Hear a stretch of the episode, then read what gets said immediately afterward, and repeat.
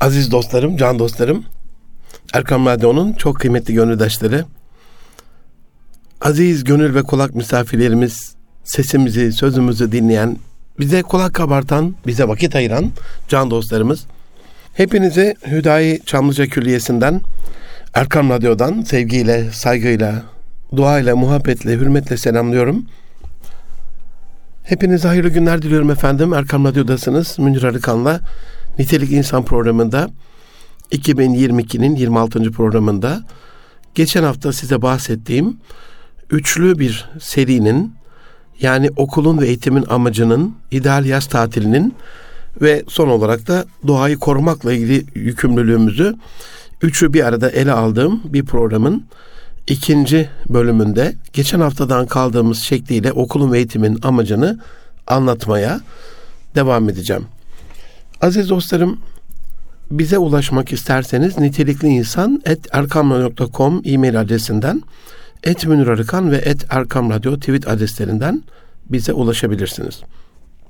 sekiz yıllık bir eğitimin dört artı dörtte lise dönemine getirdiği yavrularımızın bir dört yıl daha verdiğinde on iki yıl, hazırlık sınıflarıyla on üç on dört yıl, sonrasındaki dört yıllık üniversite on sekiz yıl, bunun da hazırlığıyla on dokuz yirmi yıllık bir eğitim sürecinde acaba çocuklarımız medeniyetimizin ve bizim ve ailemizin istediği formasyonda mı, formatta mı, ahlakta mı, inançta mı, itikatta mı, iş dünyasının beklentilerini karşılayacak yetkinlik ve yetenekte mi, Türkiye'nin, bu cennet vatanın şüheda sıksan, toprağa sıksan şüheda dediği İstiklal şairi Mehmet Akif merhumun anlattığı Asım'ın neslinin acaba ne kadar yakınında, ona ne kadar uyabilmiş, onun sorgulamasını bir anlamda yapmanızı sağlayacak bir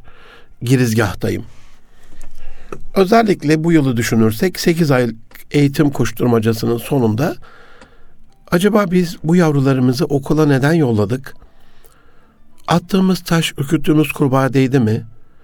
Bu kadar çabamız, bu kadar kaynağımız masraf mı oldu, israf mı oldu? O masrafı yaptığımıza, o vakti harcadığımıza, o emeği verdiğimize, o yüreği özettiğimize değdi mi? Bir anlamda birinci bölümde bunu sorgulamanızı sağlamak için okulun ve eğitimin amacından bahsetmiştim. Özellikle çocuklarımızın kulluk anlamında, Allah'a ibadet anlamında bir kulluk şuurunda, kulluk bilincinde olmasını, ki bundan asla bahsedilmez yüzde doksanında okullarımızın, diploma için, sınıf geçmek için, iş bulmak için, kariyer yapmak için gibi niçinler sayılır. Bu kulluğun yanında da ahsen-i amela dediğimiz işlerin en iyisini yapacak, iyi işler yapacak bir yetkinliğe varmak adına bir varlık sebebimiz olduğundan bahsetmiştim. Ve bu anlamda çocuklarımıza sorumluluk bilincini veren, çocuklarımızın ahlakını güzelleştiren ve onları gelecekte bu ahsen-i amela kısmında kendi yeteneklerini, yetkinliklerini, fıtratlarını, şakirelerini, potansiyellerini, yeteneklerini keşfederek sevdikleri bir işte geleceğin temel yetkinlikleriyle mücehhez kılacak, teçhiz edecek, donatacak bir eğitim modelinin ideal eğitim modeli olduğunu, bunu anlatırken de hani acaba bu sekiz aylık dönemde yeni bir sorumluluk kazandılar mı? Yeni bir ahlaki erdeme ulaştılar mı? Geleceğin temel yetkinlikleriyle alakalı herhangi bir yetenek, yetkinlik kazandılar mı diye de bir sorgulamanıza vesile olmaya çalışmıştım. Kaldığımız yerden devam edecek olursak, en son bütün bu anlattığım sorumluluklar ve eğitimin amacı, aziz dostlarım, can dostlarım, gelip iki temel meseleye dayanıyor. Halihazırda milli ve dini duygularla ülkemize ve geleceğimize sahip çıkacak şöyle adam gibi bir öğretmen yetiştirme projemizin olmadığını düşünüyorum. Peki bu çocuklarımızı kim yetiştirecek? Yani bir bir okulda, bir ülkede, bir toplumda öğretmenlerinin çapından bir milim, bir mikron daha fazla bir çapa sahip olamıyor. Bunu bilen büyük uygarlık, kadim medeniyet Osmanlı İmparatorluğu, Osmanlı uygarlığı, Devlet-i Aliyye-i İslamiyye ne yapmış? Davud-ı Kayseri'yi getirmiş Ezher'den. Pek bilinmez ama Osmanlı'nın ilk akıl hocasıdır. Biz hep kuruluş şeyhimiz Şeyh Edebali'yi biliriz. O da başımızın tacıdır ama ondan bir adım öncesinde Davud-ı Kayseri vardır. Yani öğretmeni öncelemiş. Fatih Sultan Mehmet bu şehre ilk yerleştiğinde Saht-ı Saman medreseleriyle İstanbul'un ilk üniversitesini hemen kurmuş.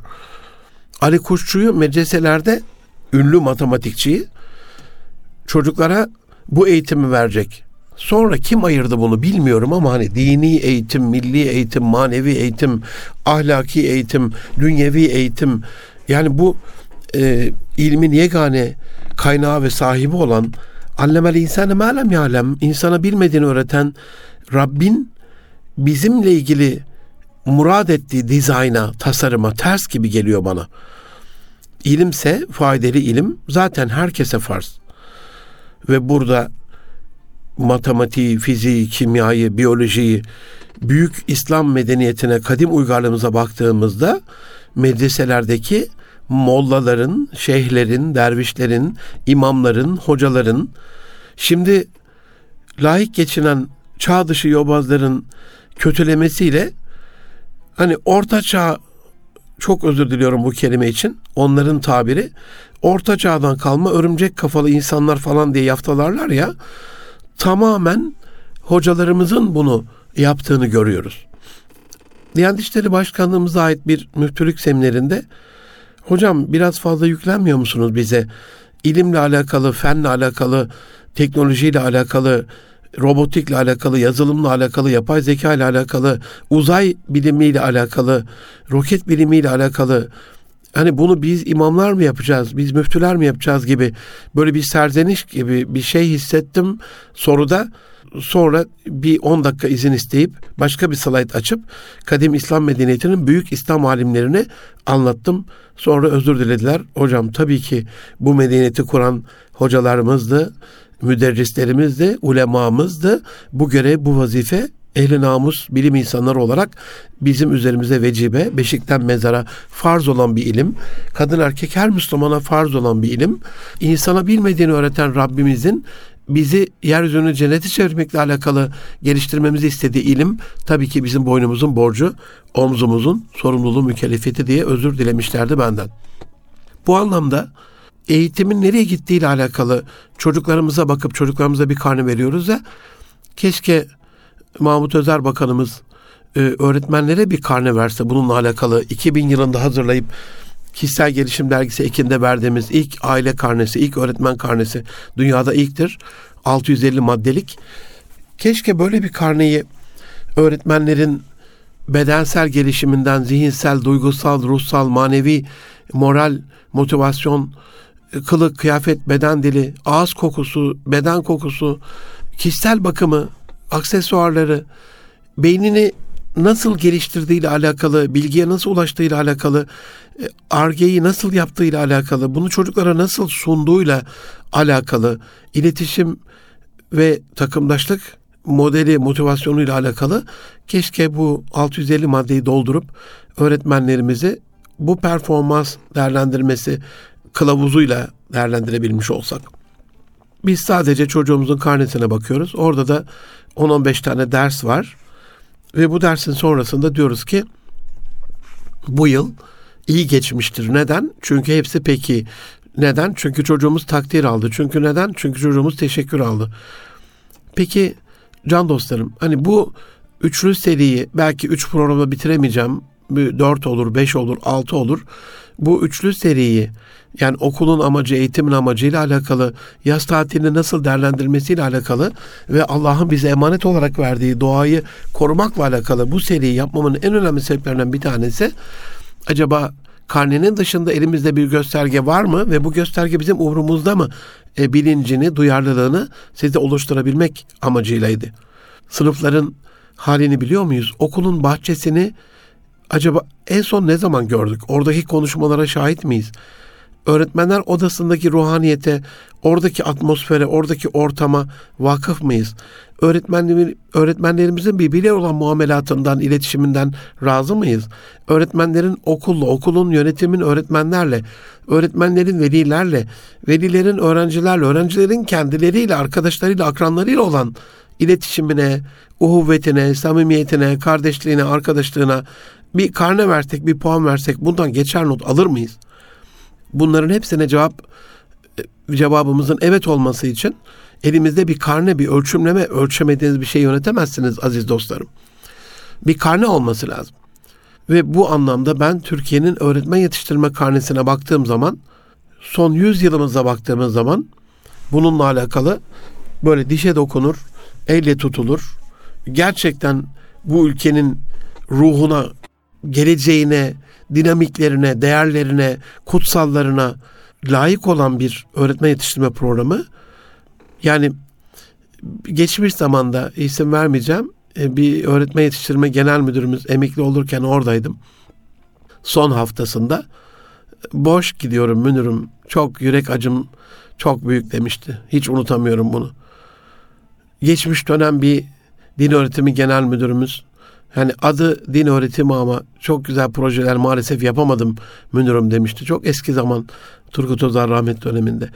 Dolayısıyla hani eğitimi, öğretimi çocuklarımızın yirmi yılını alan bir konuda sizi temin ediyorum. İnanın hani üç ay içerisinde bir fabrikaya versek çocuğumuzu, meslekle ilgili, zanaatla ilgili, sanatla ilgili, endüstriyel bir ürünle alakalı inanılmaz bilgi sahibi oluyorlar. Hizmet içi eğitim görüyorlar. Oryantasyon programıyla şirketin bütün kademelerinde farklı görevler, roller alıp farkındalık projesi geliştiriyorlar. Farkına varıyorlar. Burada işler, e, prosesler nasıl yürüyor, hangi sıralamayla yapılıyor diye ve durumdan vazife çıkartarak neler yapmaları gerektiğiyle alakalı. Bir de eski zaman kafası değil artık. Fabrika dediğiniz şey, yönetim dediğiniz, mühendislik dediğiniz şey, teknik dediğiniz, teknolojik dediğiniz şey küçük küçük yutulabilir parçalara ayrılmış.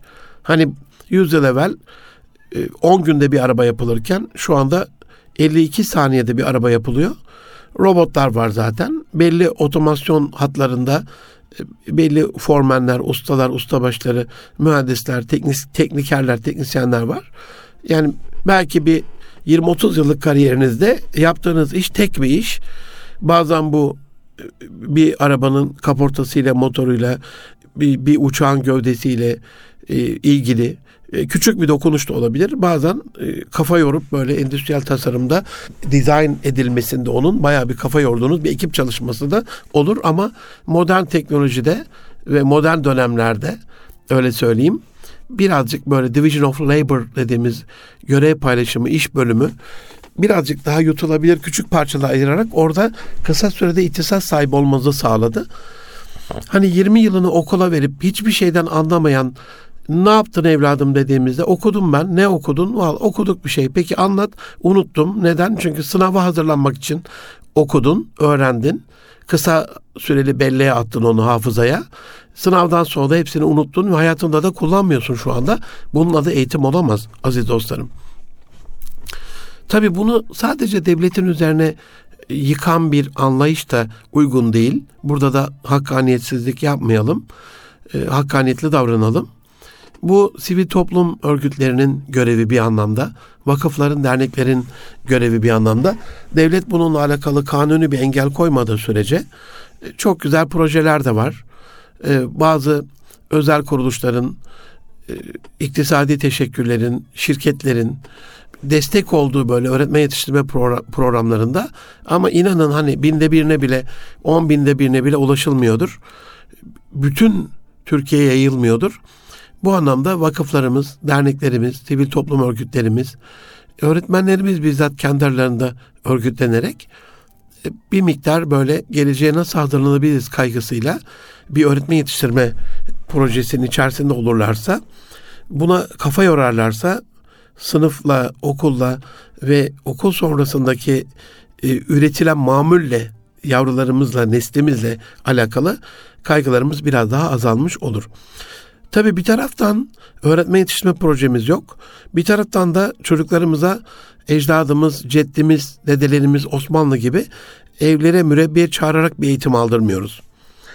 Bendeniz acizane çocuklarımın büyüme çağında evde alimler projesi diye, dikkat apartmanda alim var diye basında epey bir yer aldı.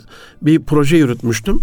Burada gönlü güzel bütün dostlarımı, eğitim camiasında duayen olmuş, markalaşmış, gönle dokunmuş bütün üstadlarımızı evimizde ağırlamıştım. İkramlı, çocuklara özel hediyeli, bu gelen insan bir yazarsa onun imzalı kitabını da hediye edecek şekilde güzel sohbet ortamları hazırlamıştım. Hem yavrularım, hem onların akrabaları, kuzenleri, hem apartmandaki yavrular bundan müstefit olmuşlardı. Bunun inanılmaz faydalarını görmüştüm. Evde çocukların gelişimi için hani buna devam etmek lazım diye düşünüyorum. Buna ailecek gücümüz yetmiyorsa belki geniş aile, sülale olarak yapmamız lazım. Çünkü belli bütçe gerektiriyor. Aile gücü yetiremiyorsak apartman olarak çok cüzi rakamlar tutar. Daire başına düşen rakamda. İnanılmaz korkunç aidatlar ödeniyor. Hani bir arabayı yıkatmaya bile elli altmış lira, yüz lira yeri geliyor para veriyoruz. Ama çocuklarımızın gün boyu çevresel etkilerle kirlenen dimağlarının temizlenmesi için acaba günlük yıkamalarını yapıyor muyuz? Bakımlarını yapıyor muyuz? Bunun düşünülmesi lazım aziz dostlarım. Bir de ailelerde tabii beyler kendi arasında yurt içi yurt dışı programlar, sohbetler, seminerler, ziyaretler, seyahatler, hanımefendiler kendi aleminde. Çocuklar böyle unutulan bir nesil gibi, arada kaynıyor gibi geliyor. Çocuklara özel bir proje, yani bir taraftan öğretmenlere özel bir proje, bir taraftan da çocuklara özel bir projenin olması anlamında iki temel meseleye dayanıyor bütün bu anlattıklarım. Özetle hani eğitim niçin alınır, niçin verilir, eğitimden ana muradımız nedir kısmında buna biraz kafa yoracaksak, önce ahlak, önce din, önce iman, önce inanç, önce itikat dememiz gerekiyor. Ama bunu söylediğinizde işte laikliğe aykırı, laiklik neyse onu da bilmiyorum. Hani bu konuda anayasanın değişmesi gerektiğini düşünüyorum. Twitter'da bunu sürekli paylaşırım. Hani laiklik dediğimiz kavramın bir yutturmacı olduğu ayan beyan Avrupa'da ortaya çıktı. Özellikle laikliğin beşiği kabul edilen, laikliğin doğduğu ülke kabul edilen, bunu bütün İslam alemine pazarlamaya çalışan bu sahtekarların, Emmanuel Macron'un özellikle Fransa'da karikatür, sapkın ve sapık karikatürler çizen Peygamber Efendimiz sallallahu aleyhi ve sellem e, aleyhine sözde sanatçıların bütün o ucube karikatürlerini kamu binalarının, devlet binalarının üzerine cephe giydirme şeklinde asarak İslam alemine meydan okumasını, hani laiklikti, din ve vicdan özgürlüğünün devlet teminatı altına alınmasıydı, dine hakaretin olmamasıydı, dinin devlet eliyle korunmasıydı. Yani bu inanç özgürlüğüne karşı saldırıların önlenmesiydi. Hani saldırı olmayacaktı, hakaret olmayacaktı. Laiklik görmek isteyen Kudüs'ün fethine bir baksın Hazreti Ömer Efendimiz'e. Laiklik görmek isteyen Osmanlı'nın Konstantinopol'ü fethine bir baksın, İstanbul'a baksın. Orada inanılmaz laiklik unsurları görecektir. Bunun adına da laiklik demeye de gerek yoktur. Dolayısıyla benim acizane buradan inşallah bir iki tane hukuk programı da yapacağım. Çok güzel hukukçu dostlarımı çağırarak. Hani gerçekten ben bu anayasada var olan laiklik kavramının artık üzerimizde demokrasinin kılıcı gibi sallanmasından bıkmış, gına gelmiş bir kardeşiniz olarak bu kavramın dünyada uygulanışına baktığımızda hangi Batı ülkesini gösterin bana? Orada din ve devlet işleri ayrılmış ve tamam ayırdın. Peki güvence altına alınmış mı? Vatandaşlar inançlarını özgürce yapabiliyorlar mı? Kılığına karış, kıyafetine karış, itikadına karış, inancına karış, ibadetine karış, camisine karış, ezanına karış, kurbanına karış, haccına karış, her şeyine karış. Ondan sonra kamusal alan diye bir şey uydur. Yavruları hem bu yobazlar çağ dışı kalmış, orta çağ bilmem ne falan diye ağzından salyalar, köpükler savurarak bunlar kız çocuklarını okutmuyorlar de. Hem okutmak istediğimiz kız çocuklarımızı, yavrularımızı üniversite kapılarına perişan et. Özel ikna odalarında psikolojik baskıya maruz bırak. türlü türlü böyle baskılarla hayatlarından bezdir. Üniversite son sınıfa gelmiş e, doktor adaylarımızı, mühendis adaylarımızı mahvet. Ondan sonra Selçuk Bayraktar diye bir civan mert delikanlı, bir vatan evladı çıkıp da bu yavrularımıza iş imkanı sağlayınca da yine ters ters tepkiler ver. Yani bunu, bu ikilem anlamak mümkün değil. Nereden geldik buraya? Bu sistem içerisinde hani laik düzen diyorlar ya, hukukçularımızın bunu gerçekten incelemesi lazım. Laikliğin ne olduğunu, Avrupa'nın bu sahtekarlığını görmesi lazım. Avrupa'da son özellikle on yılına baksak zaten anlamış oluruz bunun çok büyük bir sahtekarlık olduğunu. E, o zaman bu yoldan bizim de dönmemiz gerekiyor. Özellikle şunu anlamış olmamız lazım ki Avrupa'nın hukukuyla bizim derdimizin çaresi bulunamayacak. Onların merhem olsaydı kelin başına sürerdi diye bir atasözümüz de var. Biz bu toprakları, hani inanç şu anda eğitimde sonlarda bile değil, yok gibi bir şey, ama biz bu toprakları bu inançla fethetmedik mi aziz dostlarım? Bursa'ya sınır komşusu olduğumuz Bizans tekfuru kızlarını Türk beyleriyle evlendirme heyecanı yaşamadı mı? Kendi erkeklerin rezil hayatlarını bildikleri için, kendi ailelerin rezil hayatlarını bildikleri için yaşam tarzımıza imrenmedi mi? Bizi bekleyip bizim yolumuzu gözlemedi mi? İnancımıza hayran kalmadı mı?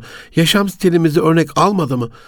Biz Konstantinopol'de özellikle böyle kardinallerin böyle haçlarını görmektense Osmanlı'nın sarığını görmeyi tercih ederiz demediler mi? İmrenilen bir hayat stilini, yaşam stilini, işte bu şu anda beğenilmeyen, ya mecburi din eğitimi mi olur? Çocuğa bu yaşta beyni yıkanır, din eğitimi verilir, bu yaştaki çocuğa Kur'an mı öğretilir diye taciz edildiğimiz, tahkir edildiğimiz şu çağda oraya bir bakıp anlamak lazım. O eğitimleri vererek o medeniyeti kurduk. Şimdi gittiğim okullarda, yani farklı tarzlarda, bunu kılık kıyafet olarak söylemiyorum, kişilik, karakter, davranış olarak hilkate ve fıtrata ters insanlar görüyorum. Ve bunların sayısı gittikçe artıyor, çoğalıyorlar. Bu hale nasıl geldiği sorgulamayalım mı aziz dostlarım? dört bin kızımız Cerrahpaşa'da erkek olmak için, ameliyatla erkek olmak için sıra bekliyor. Bunu konuşmayalım mı? Okullarda L G B T sapkınlığı bizzat okul öğretmenleri, okul yönetimleri, oradaki göya pedagojik formasyonu olan, bununla ilgilenen öğretmenler marifetiyle normalleştiriliyor, benimsetilmeye çalışılıyor, buna saygı duyurulmaya çalışılıyor. Bundan bahsetmeyelim mi? Bu sapkınlığı düzeltecek psikologlar yetiştiriyoruz. yirmi yıllık bir eğitim sonrasında psikologlar bizzat bu sapkınlığın öncüleri olmuş. O zaman bu on beş yirmi yılı biz bunlara niye verdik? Bunları nasıl yetiştirdik? Bunlar bizim okullarımızdan mezun oldular. Bizim öğretmenlerimiz tarafından yetiştirildiler. Bundan bahsetmeyelim mi aziz dostlarım? Hani gidişatın böyle çok çok kötü olduğuyla alakalı böyle çok böyle o ortamı karartmak istemiyorum. Ama bir yaşadığım bir olayı anlatmadan geçemeyeceğim burada. Durumu anlamak için.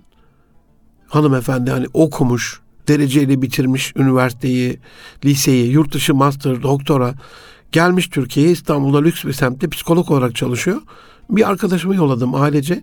Altı çocuğu var kardeşimin. Psikolog hanım gözlerini böyle ayırıp, bu devirde, bu genç yaşta altı çocuk olur mu, siz nasıl bunu yaptınız?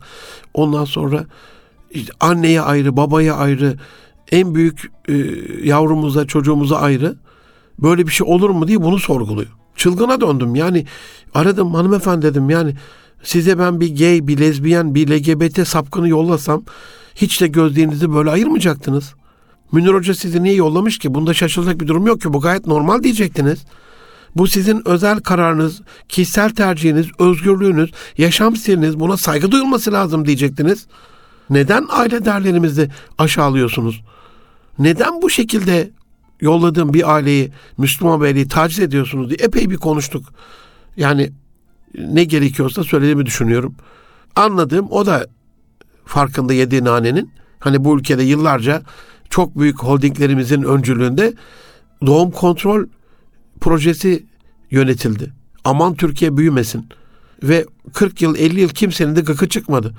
yirmi yıl yetiştirdiğimiz doktorlar marifetiyle, onların kurduğu vakıflar marifetiyle, bizzat devletin yetkilileri tarafından bu uygulandı, bir soykırım gibi. İnanılmaz. Bu çağda evlenilir mi? Bu çağda işte hadi evlendin, çocuk yapma, hadi yaptın, birden fazla yapma. E şimdi nüfus gelişimi açısından bir ülkenin ayakta kalmasıyla alakalı hani üç ile beş arasında doğurganlığın artması gerektiğiyle alakalı bilimsel veriler bunu bize söylüyor. Yani bunu sadece Cumhurbaşkanımızın bir söylemi olarak ifade etmiyorum. Batı bununla alakalı anladı, yokluğa doğru gittiğini, evliliği teşvik eden, çocuk sayısına arttıkça buna belli finansal destekler veren bir yapıya geldi. E biz bunu hala görmeyecek miyiz? Yani bu ülkeye epey bir ihanet edildi vakti zamanında. Aynı buradaki e, anlattığım psikolog hanımefendi gibi. Anladım ki yani onunla böyle kavga ederek bu işi çözemeyeceğim. Asıl sivrisineklerle değil bataklığı kurutmak lazım. Ama bunu gidip anlatabileceğim maalesef bir meslek odası yok. Ama Avrupa'nın geldiği noktada L G B T sapkınlıktır diyen bir doktorun, bir psikoloğun görev yapması mümkün değil. Yani meslek odaları da buna göre örgütlenmiş, devlet de buna göre örgütlenmiş. Amerika'da, Avrupa'da L G B T aleyhine beyan yapan bir doktorun lisansı anında iptal. Meslekten men. Toplumsal linç yiyor aynı zamanda. Biz neden kadim derlerimize göre bunu ellerinde paçavra bayraklarla yok bilmem onur yürüyüşü, yok monur yürüyüşü diye sanki çok böyle güzel bir şey yapıyorlarmışçasına bunu bunun bayraklarını yapan, bunu savunan kişiler kadar özgür olamıyoruz. Onlar kadar cesur olamıyoruz. Ve bunun vebali kimde? Bunu düşünmenizi istirham ediyorum. Bu gidişatın gidişat olmadığının hepimiz farkındayız. Ama çözüm arıyorsak da Türkiye'de öğretmen yetiştirmenin nasıl olduğuyla alakalı, öğretmenleri nasıl yetiştirdiğiyle alakalı. Yani şimdi eğitim fakülteleri, oradaki hocalarım, orada okuyan öğretmenler, adaylar alınmasınlar. Türkiye'yi karış karış dolaşıyorum. Yani şu anda size bu konuşmayı yapan bu kardeşiniz yüz doksan üç üniversitede bugüne kadar eğitim verdi aziz dostlarım. sekiz yüzü aşkın ilçede alın terim var. Sesimi tüketmişim, alın terimle sulamışım bu cennet vatanı. Yani birazcık konuşmaya hakkım var diye düşünüyorum. Çözüm arıyorsanız Türkiye'de öğretmenlerin nasıl yetiştirdiğine bakmanız gerekiyor. Bunu tabii az evvel söyledim. Sadece Öğretmen Yetiştirme Genel Müdürlüğü'ne, bunu sadece Din Öğretimi Genel Müdürlüğü'ne, bunu sadece Milli Eğitim Bakanlığı'na, bunu sadece Recep Tayyip Erdoğan'a, Cumhurbaşkanlığı'na, devlete, hükümete atarak bu vebalden kurtulamayız. Mehmet Görmez hocam, iki günden beri ağlıyorum, izliyorum, izliyorum, ağlıyorum. Gaziantep'te İmam Hatip Lisesi'ne gidiyor. Babası medreseye devam etmesini rahmet olsun istiyor. O hani hem medrese eğitim alayım hem de böyle imam hatiplerde fizik, kimya, matematik, biyoloji ideal bir eğitim modeli gibi geliyor. Gidiyor, yaşı tutmuyor, velisi yok, alınmıyor tabii okula. Bir baba dostu var. Ona gidip halini arz ediyor. Adamın da çok büyük bir mağazası var o zamanki şartlarla, Antep'in büyüklerinden. Diyor ki böyle böyle e, kaydolmam lazım. Bunun için velim lazım. Velim olur musunuz? Beni lütfen bu güzel okula kaydettirir misiniz? Adam da tabii böyle bir imam hatip muhibbanı. Bağırıyor böyle. Herkes diyor dışarı çıksın diyor. Dükkan kapanıyor diyor. Daha gündüz yani. Öğlen vakti. E, herkes şaşkın bir şekilde alışverişleri yarıda bırakıp çıkıyorlar. Dükkanı kapatıyor. Alıyor. Mehmet Görmez'i imam hatibe kaydettiriyor. Şimdi ben iki günden beri niye ağlıyorum? Hani biz böyle bir öğrenciye yardım etmek için işte işimiz var, mesaimiz var, akşam olsa olur mu, hafta sonu olsa olur mu gibi boş vakit ayarlamaya çalışıyoruz. Ama bu kadim değerleri yükseltmek için canla başla çalışan güzel insanlar da asıl vakitlerini bu tür işler için boşaltıyorlar. Hayatın anlamını konuşuyoruz. İki günden beri dostlarla ağlayıp avunuyoruz kendi halimizde. Yani ben o iş adamının, o mübarek insanın belki o gün o dükkanı kapatarak Mehmet Görmez'i elinden tutup, Mehmet Görmez hocamı, üstadımı elinden tutup İmam Hatip'e kaydettirmek olarak görüyorum. Yani çok da abartmayın yani, varlık sebebiniz bu kadar basit olabilir yani. O insanın o bütün sülale dizaynında o düzeye gelmeleriyle alakalı, o gün o hayrı, hasenatı yapmalarıyla alakalı kaderin bütün tecellileri o anın yaşanmaklığı için olabilir aziz dostlarım. Onun için hani bir kişi için ne yapıyoruz? Bu devletin sadece omzunda büyük olamaz. Şirketler mesela bir öğretmene bununla alakalı bir imkan sağlıyorlar mı? Ya hocam haftada bir kitabım benden, sen bu maaşla her hafta bir kitap belki alamayabilirsin. Ayda bir seminerim benden, belki üç yüz beş yüz lira verip her ay bir seminere katılamazsın. Yılda bir kere yurt dışında bir eğitim benden, gidip belki o eğitime katılamazsın. Acaba şirketlerimiz, koca koca büyük büyük şirketlerimiz Türkiye'de öğretmen kalitesinin artmasıyla alakalı bir projede işin ucundan tutuyorlar mı? Yani öğretmenlerin nasıl yetiştiğini anlarsınız derken bunu sadece eğitim fakültelerine bakarak anlayamazsınız. Öğretmenlerin yetiştirilmesiyle alakalı toplumsal kodlara, kültürel kodlara, öğretmene bakış açısına da bakmanız gerekiyor. Aslında açıkçası kendi kendimize bakmamız lazım. Acaba notları iyi olan, dersleri iyi olan, kafası iyi çalışan çocuklarımızı, farkındalığı yüksek çocuklarımızı, iletişimi güzel çocuklarımızı farklı farklı kazancı yüksek diye mesleklere mi yönlendiriyoruz? Yoksa kazancı düşük olsa bile haysiyeti yüksek ve vebali ağır, sorumluluğu ağır ama sevabı yüksek öğretmenliğe mi yetiştiriyoruz? Kısaca şöyle söyleyeyim. Uzatmaya gerek yok aziz dostlarım. Bir ülke en değerli beyinlerini öğretmen yapmadıkça değerli beyinler yetiştiremez. Özeti bu. Bunu bakın İslam toplumunda Resulullah Efendimiz sallallahu aleyhi ve sellemin döneminden başlayarak nerede bir uygarlık, medeniyet, bir kümelenme, bir öbeklenme, bir gelişimle alakalı bir güzellik varsa orada öğretmenlerin var olduğunu göreceksiniz. Güzel müderrislerin, alimlerin, ulemanın orada neşünema bulduğunu, çoğaldığını, arttığını, oradaki halifenin, oradaki yöneticinin, o öğretmenlerin oradaki çalışmasıyla alakalı şartları kolaylaştırdığını göreceksiniz. Onlar için çok güzel ortamlar hazırladığını göreceksiniz. Bu Maveraünnehir'den, Buhara'dan, Semerkant'tan ta Endülüs'e, Kurtuba'ya kadar böyledir. İnanın. Bir toplumda öğrencilerin en kalitelisini öğretmen yapmadan kafası en iyi çalışanı, kafası daha iyi çalışacak bir nesli yetiştirmesi için tahsis etmeden çocukları en kaliteli şekilde yetiştirmek asla ve asla mümkün olmayacak. Çocuklarımızı aile kısmından başlayalım, öğretmenliğe özendirmemiz gerekiyor. Aile kısmından başlayalım, evde alimler projesiyle, evde mürebbiyelik sistemiyle, apartmanda alim var projesiyle, sülalemizde bir alim var projesiyle biraz desteklemek, farklı güzel insanları, ulemayı onlarla buluşturarak okulun dışında da eğitimlerine yürek özetmek gerekiyor. Şirketlerin öğretmen yetiştirmeyle alakalı, vakıfların, sivil toplum örgütlerinin öğretmenlerin kalitesinin artmasıyla alakalı ellerini taşın altına koyup kaynak tahsis edip bu konuda çaba sarf etmesi gerekiyor. Bununla alakalı hani böyle bir cümle olarak geçmesin.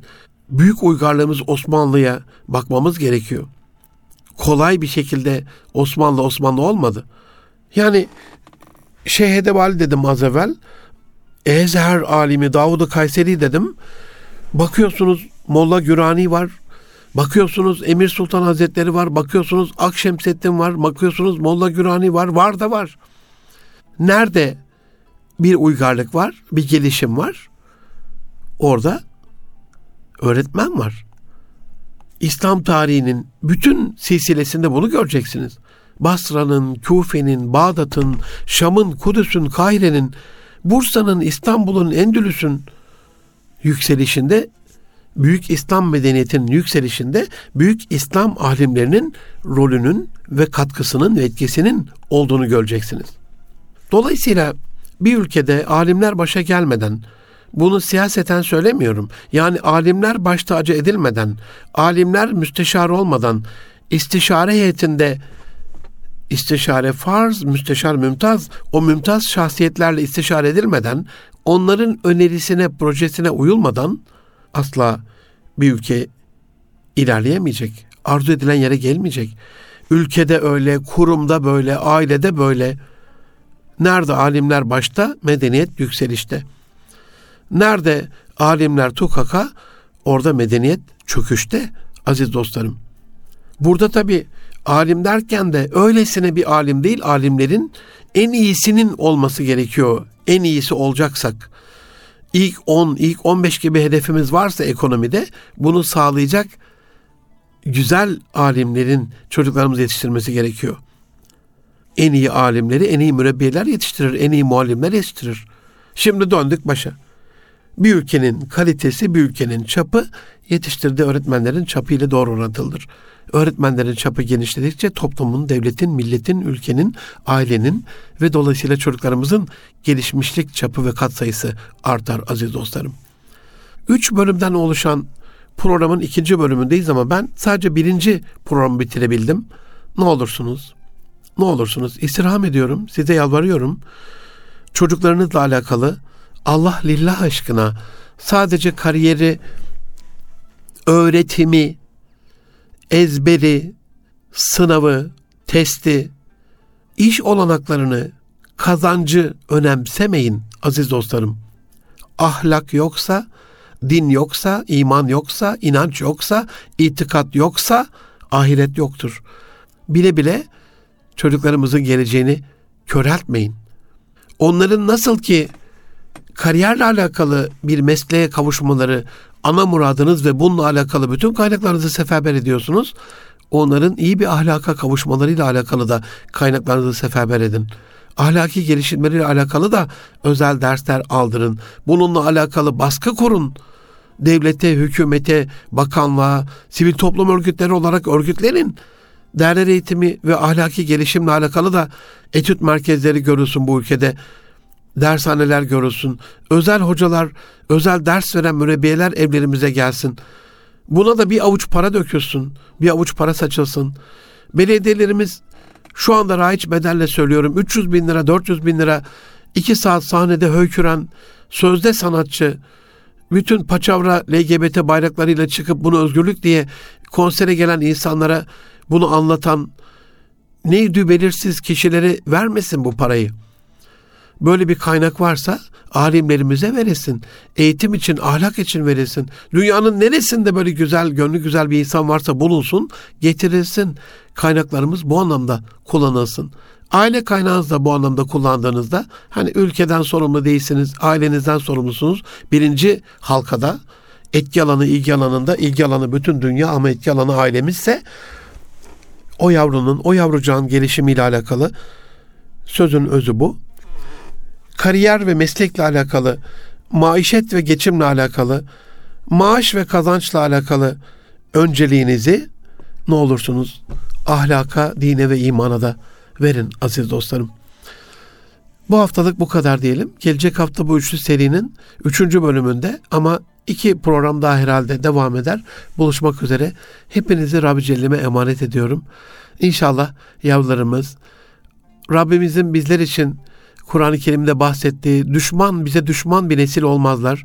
Rabbimizin Kur'an-ı Azimüşşan'da bahsettiği gibi bizim için bir fitne sebebi olmazlar. Ama onun yine Kur'an-ı Azimüşşan'da bahsettiği gibi Kurrat-ı Ayun'in göz aydınlığı olan sevinç unsuru ve sadaka-i cariyemiz haline gelirler.